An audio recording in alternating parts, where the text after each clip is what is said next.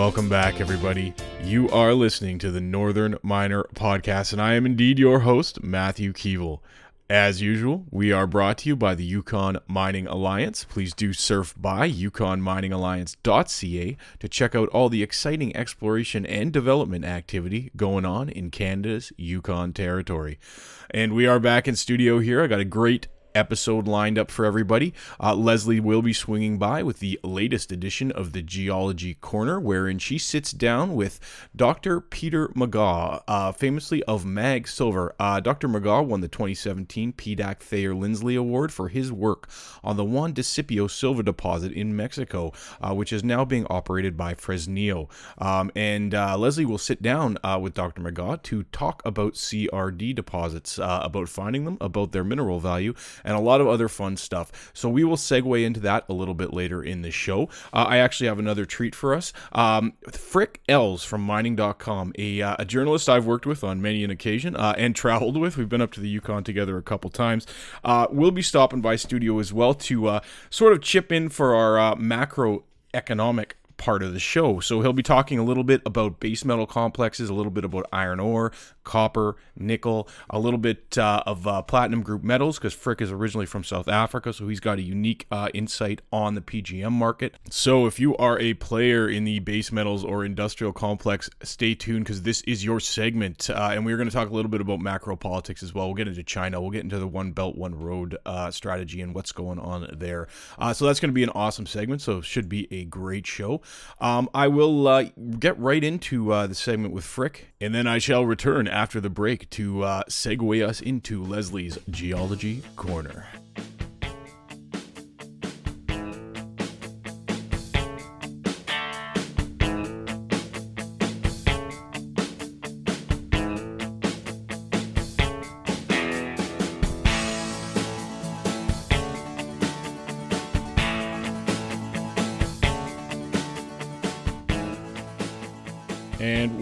Back. This is Matthew Keevil with the Northern Miner Podcast, and today we're fortunate enough to be joined, uh, joined by Frik Els from Mining.com. Thanks for joining us, Frik.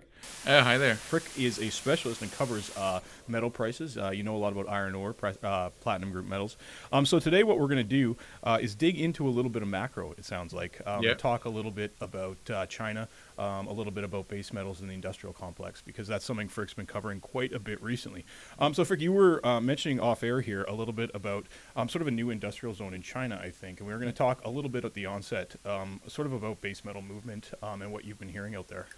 Uh, yes. Uh, so obviously, with the summit, the One Belt One Road has been in the news. Yeah. But um, it's it's one of those things that uh, you know, will take decades and decades to sort of flow through to real economic growth. And apart from that, uh, the whole initiative is already running into into trouble. Um, there was uh, the port they were building in Sri Lanka uh, mm-hmm. that's been halted. Um, so China's neighbors are a bit nervous about you know all the implications for it. Yeah, I mean, I, I actually, funny enough, got a, um, I think it was a note from Scotiabank this morning um, mentioning the One Belt One Road initiative, and they said it was the, the sort of the momentum was starting to fade already, and yeah. they said why? Uh, because the summer thinking funding constraints will bottleneck meaningful investment over the next few years. So yeah, yeah, it's just a question of it's one of those things where you see the metals complex react in such a way, yeah. and then people realize maybe it's more of a long term thing than something that should be affecting short term prices. And we were laughing off air a little bit because we were talking about copper supply disruptions as well and how that yeah. was such a big story. And yeah, I mean, at one point it was uh, almost twelve percent of global supply was yeah. was offline. And I mean, there was a spike, but it didn't last very long. Yeah. And we're back to 250 now. Yeah. Um, yeah. And uh, the other thing that's also f- definitely fading into the distance, if you're talking about big infrastructure infrastructure spending, yeah. it's uh, it's Trump, um, and yeah. he's 500 billion dollars or one trillion over 10 years, whatever it was. Uh, that is uh, looking more and more unlikely, or uh, at least not in uh, in a form that will really help mining or copper yeah. or iron ore to any sort of extent. Well, it's funny uh, following campaigns and uh, some of those infrastructure promises mm. often seem to uh, sort of go the way of the dodo. I think we saw something a little bit similar with the Liberals in Canada. uh, Yeah. where you had that uh, large problems of infrastructure spending, and so there was some uh, discussion. Uh, uh, I, we go up to the Yukon, Frik's Yeah. been up as well. Uh, discussion on what part of that in- infrastructure spending from the feds might go towards northern infrastructure, etc. And lo and behold, we're now a few, uh, almost two years in, right? And and nobody's really seen too much in that to that effect, right? Yeah, and Yeah. it was. Uh, I mean, the the top line numbers were quite impressive. Yeah. Um, What a hundred billion Canadian is not, you know, it's not chump change. Yeah, yeah, But I I read a Fraser Institute um, piece on that, yeah. and they were saying only about ten percent or twelve percent was actually going to go into roads and Yeah. ports, Which is Um, what we want. Yeah, yeah, yeah, yeah, yeah. And where was the rest going? Did you? Did Yeah. they say where it was going? Uh, amongst others, uh, addiction treatment centers uh, or Oh. sort of in- initiatives, and not even building centers, just um, I don't know, more people to help with with the problem. It sounds like government accounting a little bit. Yeah, yeah, yeah, yeah. No, no. It's it's quite funny how that goes. And I mean, um, we were talking a little bit about how, how big an impact China and the U.S. are having, and, and one of the spaces you do cover is iron ore and, Yeah. and ferrous. And I think uh, that's interesting because um, from our point of view uh, in Canada, obviously, we don't maybe hear as much about that as you would in say Australia or, or, or in that part of the world. Um, so maybe a little bit of discussion on, on what is the iron ore market looking like right now. Yes, well, things uh, uh, were great uh, starting around September last year. I mean, against all expectations, the iron ore price uh, came within shouting distance of, of $100. I remember that. Yeah, yeah. No one thought that would happen, not even the producers. Uh, uh, so, um, but that is the, obviously faded now. Uh, we're back uh, around the $60 level, and uh, analysts are once again saying, uh, you know, we're heading lower. Yeah, yeah. And it's uh, it's just the basic laws of supply and demand.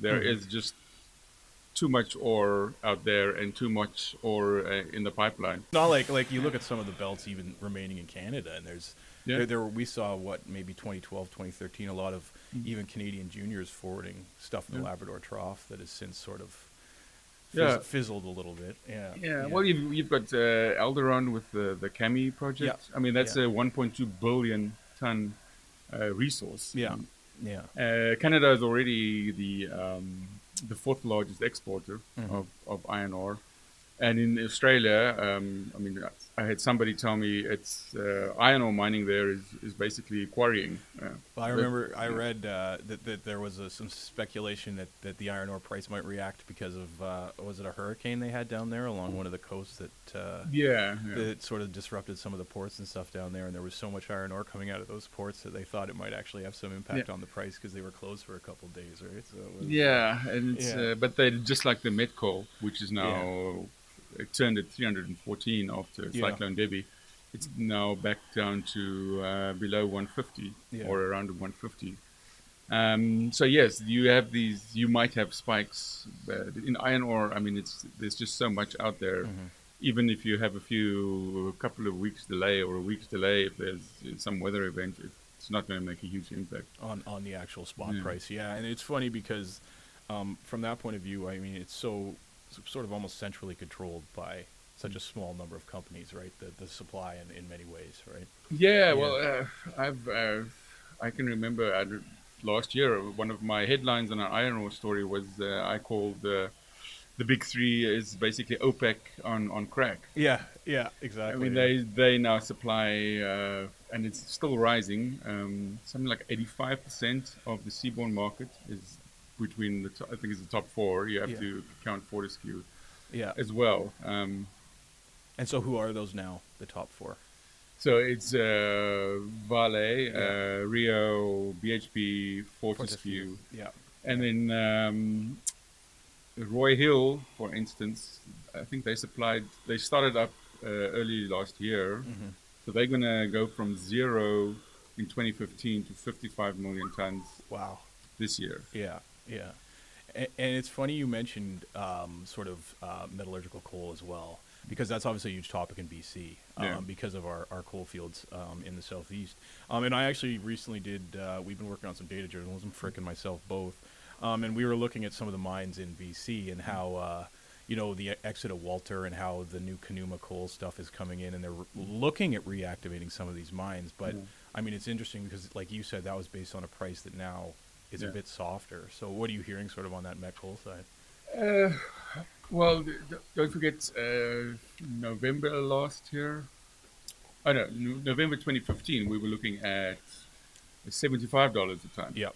Yep. Now we're at 150. So yeah, that's really nice. yeah, yeah, So I think uh, everybody thought 300 is not not going to last. unless you go to the coal conference, then Yeah, yeah, yeah, yeah, yeah, yeah. yeah. They were hoping- there was a lot Yeah. of a lot of Yeah. wishful thinking going on. Yeah, yeah, but exactly. uh, but still, it's it's uh, you know it's a much better position than it was, and I mean it's it's the, it's the top uh, resource owner in in BC, in BC, yeah. as far as I know. So Yeah, yeah. um, No, it's a big deal here, and Yeah. and, and it's interesting to see that because you know you, you think about some of the headlining stories in BC. has been a lot about you know big copper mines that are being built or might be coming, but uh, people haven't talked about met coal as much. I mean, uh, I guess it is it's largely controlled by Teck, but at the same time, it's just an interesting thing to remember that it's such a huge job and economic Yeah. driver in the province to this day, right? So. yeah, and I mean uh, obviously uh, Teck is uh, diversified, but um, their share price is up 85 percent Mm-hmm. Over the past year. So Metcoal definitely plays played a big part in that. major role in that. Yeah, yeah. And then uh, the other um, uh, sort of element that you cover, Frik, that uh, maybe we don't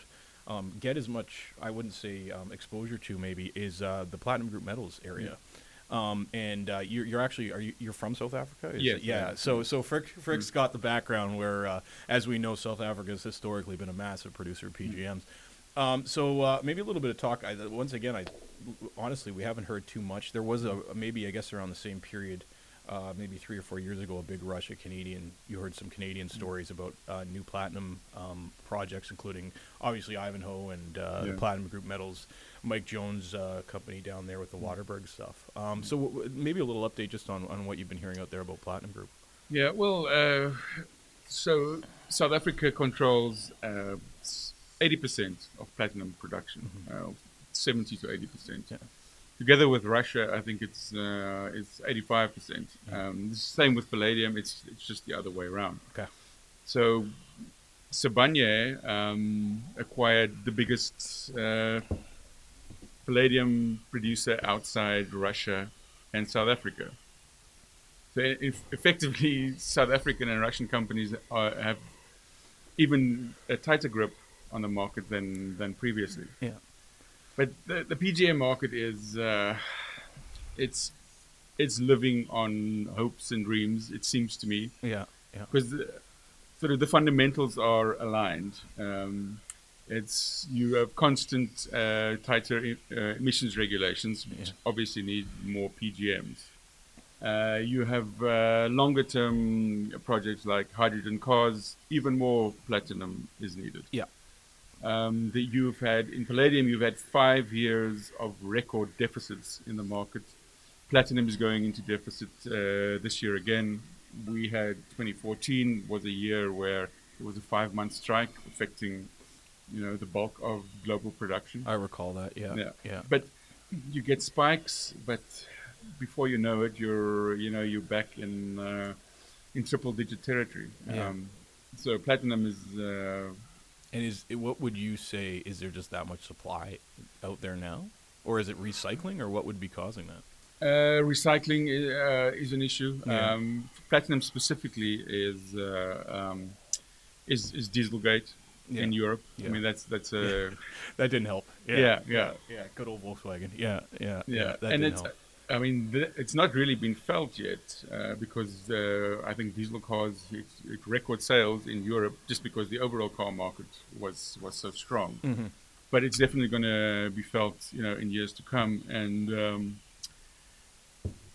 a, a new research piece that I that I read said that it's only a matter of time for palladium to become worth more than platinum. Oh, because okay. Palladium goes into gasoline cars, Mhm. and obviously China and the US is dominated by uh, by gasoline, Gasoline cars. vehicles, so um, that's part of it. It's also the uh, market deficits. Mhm. But there's always this uh, sort of question mark uh, in the markets about yeah above ground stocks. Supply security, right? Yeah. Like I mean, I mean, uh, South Africa especially, and and you just simply don't see a lot of of available deposits, right, outside of certain areas of the world. Right. Yeah, yeah, Yeah. It's. Uh, I mean, it's it's it's some of the most concentrated supply. I think the UK um, Geological Society did a study a few years back where they uh, placed platinum as the most critical uh, metal out there, and the way they rank it was um, concentration of supply and uh, how much disruption. Uh, uh, the market will can endure, and um, you know the the lack of substitution in many in many instances with uh, with platinum. Yeah, and um, I may um, maybe just to end, Frik, uh, we could circle back a little bit to the industrial complex because obviously you've been doing quite a bit of work on it, um, and we get questions sort of every day, like uh, about you know copper and, and, and the base metals. Um, so maybe uh, like in your conversations, maybe interviews, people even talking to analyst reports, what are sort of the temperature you're hearing on the let's say midterm base metal complex? Um, uh, nickel is a is clearly a bit of a disaster. um, so Indonesia and the Philippines they supply thirty percent of the world's uh, uh, nickel. Um, So whatever happens there uh, will have an effect, and they the opposite uh, that um, the opposite opposite has happened than what uh, producers wanted. yeah, And yeah. obviously, it, it's restarting in Indonesia, exports to China, the Philippines. They replaced their uh, mining uh, minister or environmental minister. Yeah. So, yeah. so the, the nickel is, is flowing again. That's why the price is uh, back below 9,000. It's another metal I haven't heard too much about in terms of, uh, I guess, marketing recently, right? So Yeah. not you don't hear a lot of nickel companies getting started up. Right No, now. no, Yeah, no. The, uh, yeah, the, the cash for new developments or exploration is not not flowing into nickel. I mean, we had the Birch Tree mine Just announcement uh, yesterday or the day before. Yeah. Um, Well, why don't you actually, uh, uh, considering you guys covered that, why don't you fill everyone in on, on sort of what happened there? Well, it's uh, fr- uh, Vale is, is shuttering the Birch Tree uh, mine in northern uh, Manitoba. It's it's a small mine. Mm-hmm. Uh, it's cl- close to the end of end of its life. Mhm. Uh, I think it's only about six thousand tons a year. Oh, it is small. Okay. Yeah, it is small. Yeah. Um, yeah. But about it's two hundred jobs. Yeah, no, that's the important part. Yeah, yeah, for sure. And, And um, they just they, that news just came down like two days ago, didn't it? Or, or I think so. yeah, Yeah, yeah, yeah, So that's unfortunate to hear for sure. And Yeah. um, I, it doesn't look like the from what I'm hearing as well that the nickel's gonna there's not gonna be a lot of relief in the short term here, really, right? Uh, no, I, th- I think about uh, they say about twenty-five to thirty percent of uh, global operations are unprofitable Yeah. at these Yeah. prices. So we're likely going to be here, be hearing more of that, uh, not less. I So, keep hearing about copper that to that too. That Yeah. at- about this wherever we're sitting today, it's sub 270 probably. That a lot of the uh, worldwide copper uh, operations, their at mine costs are are a little bit higher than that. So uh, we keep Yeah. waiting for these these supposed copper closures, and it was funny. We talked at the onset about. The uh, supply disruptions and stuff. So, um, but yeah, that uh, that pretty much uh, wraps up uh, our segment for the day. Uh, this has been Frik Els from uh, mining.com. Frik, thanks again so much for joining us. Oh, thanks, man. It was great to talk to you. And uh, we'll be getting Frik to sort of rotate in here regularly, so we'll uh, get some more updates on what you're hearing out there in terms of uh, the base metal complex, PGMs, and uh, the mining world abroad. Uh, so this has been Matthew Keevil with the Northern Miner Podcast. I'll talk to you next week.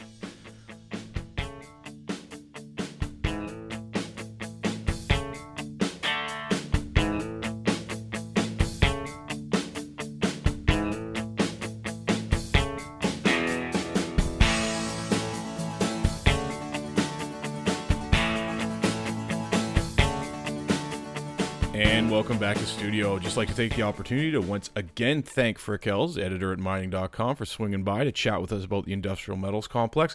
Uh, we'll try to get Frik in relatively regularly moving forward just to get a few updates on what he's hearing about things like uh, iron ore, seaborne met coal, uh, the PGM markets, obviously, as well as the nickel, uh, which is something we should probably uh, keep our finger on the pulse of as well. Um, so, yeah, without further ado, though, let's uh, head on over to the geology corner. As mentioned, Lesley will be talking to Dr. Peter Megaw of uh, Silver. Uh, Dr. Megaw is a PhD in geology from the University of Arizona and more than 27 years of relevant experience focused on silver and gold exploration in Mexico. Uh, as mentioned, he won the 2017 uh, Thayer Lindsley Award uh, for his work at the Juanicipio deposit in Mexico, which is now operated by Fresnillo, though Mag Silver does retain an interest. But let's let Lesley and Dr. Megaw uh, open our eyes a little bit to the uh, wild world of carbonate replacement lead, silver, zinc deposits. I will see you after the break.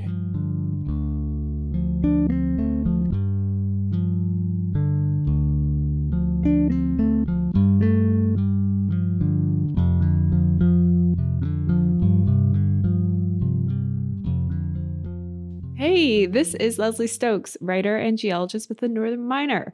Now, in this week's episode, you better sharpen your pencils because guess what? We're going to go back to the classroom and get an education on carbonate replacement lead zinc silver deposits, or CRDs for short. So, we're going to look at how they're formed, what makes them a desirable catch for explorers, and how explorers can find more of them. To search for these answers, I went to Mag Silver's office in downtown Vancouver, where I met with one of the world's leading experts in CRD deposits, Mr. Peter Megaw. My name is Peter Megaw. Um, I am Chief Exploration Officer for MAG Silver and President of Imdex Incorporated, which is a small private company based out of Tucson, Arizona. I'm co founder of MAG, I'm co founder of Minaurum Gold. I've been an exploration geologist focused on exploring Mexico for 37 years, and I have a couple of exploration discoveries to my credit. What you might not know about Peter is that he comes from a very, very long ancestral line of teachers and preachers. So, being able to translate really complex subject matter into something anyone can understand is actually written in his DNA. And then you combine that skill with, you know, having an expert background in science, and you have this powerhouse of knowledge that pretty much anybody can stand behind. The proof of concept being, of course, is Peter Megaw essentially developed the model for CRD deposits that explorers use to find deposits today. Relatively recently, CRDs had a very bad reputation for exploration because people didn't really understand how they formed and that they do have mappable alteration halos, uh, which means we now have a whole series of characteristics we can look at that tell us whether one is more favorable than the other. The flip side of that is like all exploration worldwide, humans have been very effective at finding ore deposits that poked out on the surface. And so we are now increasingly looking for things that are either completely or partially covered and so we need to understand the regional controls on these deposits to get ourselves focused on belts where the best deposits are likely to occur and look for places where there ought to be additional deposits along those belts in place in parts of the belts that are covered. So, what exactly are CRDs and how do they form? Okay, well, carbonate replacement deposits, which we call CRDs for short, um, are, as the name would imply, carbonate hosted. That means they're deposits that form in limestone or dolomite. Um, they're high temperature deposits that are related to intrusives. High temperature just means they form at over 250 degrees C, and that's be- from heat derived from the cooling intrusion. The name also implies they're dominated by replacement, which is getting a little more esoteric, but it's replacement is a process whereby the ore fluids actually react with the limestone or dolomite, dissolve it, and that dissolution process changes the chemistry of the ore fluid so it dumps out the goodies that it's carrying the silver, lead, zinc, copper, and gold. If you're an avid follower of companies like Southern Silver or Arizona Mining, stories that we've actually covered at the Northern Miner in the past, you might have heard these companies report finding things like chimneys or mantos during their exploration programs. Megaw says chimneys and mantos are essentially geometric descriptions of the ore body, chimneys being more vertical and pipe like, whereas mantos being more flat lying blankets. Chimneys are essentially high, mantos are essentially flat, and they tell you a lot about how the ore fluids moved. In a system that's structurally open so that the fluids can escape fluids are always going to try to find the way of path, path of least resistance to escape from the heat of the intrusion. If the structures are open, they go up. If the structures are closed or if there's a seal on the system, they go sideways. So you have CRDs that are dominated by vertical fluid movement and CRDs that are dominated by horizontal fluid. From a mining perspective, what would be the most ideal sort of geometry? Well, the chimney uh, geometry is probably the most appealing from a physical mining standpoint because gravity is always working with you to bring the rock down. The flip side of that, though, is mantos tend to be higher grade than chimneys. So, per unit volume, you can commonly make a lot more money mining a manto than you can a chimney, so that offsets the convenience factor in terms of mining a chimney. So, in a nutshell, CRDs sounds like they need three major components. You got to have metal rich fluids off gassing from a deep porphyry system. You need structures to funnel those fluids and carbonate host rocks to trap them. So, with this model in mind, where are the most desirable places explorers can look for them? You have a porphyry copper system that's emplaced into a carbonate sequence. Mm. You will form CRDs. So, Bingham Canyon, which is one of the world's largest porphyry systems right outside Salt Lake City in Utah, has huge replacement deposits. Grasberg has and Irian has huge CRDs around it. The Cananea porphyry in Mexico. I'm sure some of the porphyries up here in BC do as well. And CRDs are zoned to what we also call skarns, which is the only real difference between a CRD and a skarn is skarn contains a bunch of calcsilicate alteration, so garnets and things like that that are caused by higher temperature alteration. Carbonate replacement deposits are still a little more distal, slightly cooler part of the system, but there's a zoning from an intrusion to skarn to carbonate replacement deposits. And from an exploration standpoint, if you find yourself with a porphyry copper in a limestone, you should be looking for the CRDs and skarns. And if you find yourself with your hands on a CRD or a skarn, you should be looking for the intrusion because if it's a porphyry, it could be productive.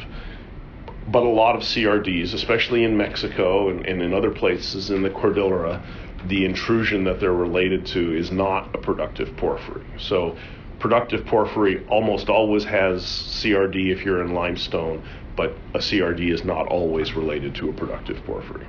In Mexico, CRDs account for over 40% of the historical silver production, and they contribute a significant volume of zinc and lead, leading them to be really exceptionally valuable deposits.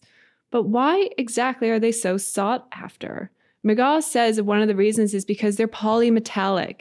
Almost any time in the market, at least one of the metals in these deposits would carry really high values, which helps even out the economics of the deposit over time. Four or five features that make them especially desirable exploration targets. Number one is they're big. They can be 10 to 50 million tons. They're high grade, so they contain very high unit value of all of those metals we mentioned lead, zinc, silver, copper, gold. Metallurgically, they're very docile, which just a fancy way of saying it's really easy to get the values out of them. And in today's world, another feature which makes them extremely attractive is they have a minimal environmental footprint because you mine these things underground. A very high percentage of what you mine is what you're actually going to keep. So when it comes to waste disposal and things like that, you wind up with relatively small surface dumps and relatively small tailings impoundments. So, long term, in terms of environmental mitigation, that makes them very favorable. Even though they're super sought after, finding them, of course, is a whole other story. In the exploration business, companies often report, you know, those big red blobs on geophysical maps and uh, potentially some geochemical anomalies in surface samples. But how accurate are these techniques and what works best for CRDs? The most reliable technique for CRD exploration is boot leather geology and getting out and mapping the alteration and the distribution of mineralization and controls that you can see on the surface. Uh, obviously, as I just said about exploring through cover, that falls away fairly quickly when you don't have uh, the ability to see and, and, and put your boots on the ground.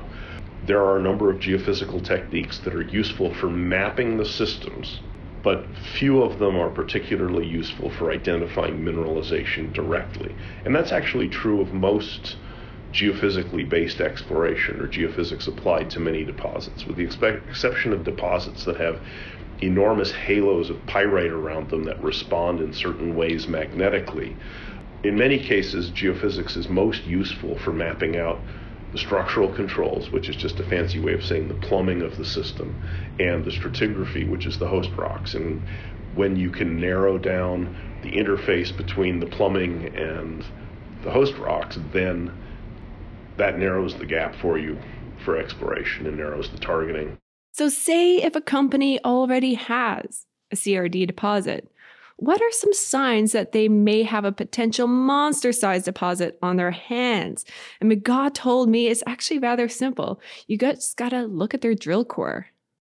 The big systems, for example, are multi phase systems, so they have multiple generations of mineralization dumped out in the same place. And you can look at the mineralization and see evidence that this happened and says so that just tells you this is a place that you want to keep investing the millions of dollars in investment that it's going to take to make a major discovery. Mag Silver is committed to exploration and CRDs is one of the deposit types that are best developed in Mexico and what we're we've got a pretty good track record of finding. I mean, we used all of the things I described earlier in terms of understanding the regional localization, to get focused in an area and then found a very large and blind CRD system. Um, we're still working at getting back on the surface there, but we have several other projects that we're looking at. And in the process of doing that work, we've come up with new ideas that have led us to some slightly different structural trends that we think may be productive for us. So, for more information about Mag Silver's projects, head on over to their website. In the meantime, super special thanks out to Dr. Peter Megaw and Mag Silver for joining us this week. And thanks to you guys for listening in. Looking forward to chatting with you next week. Have a great one. Bye.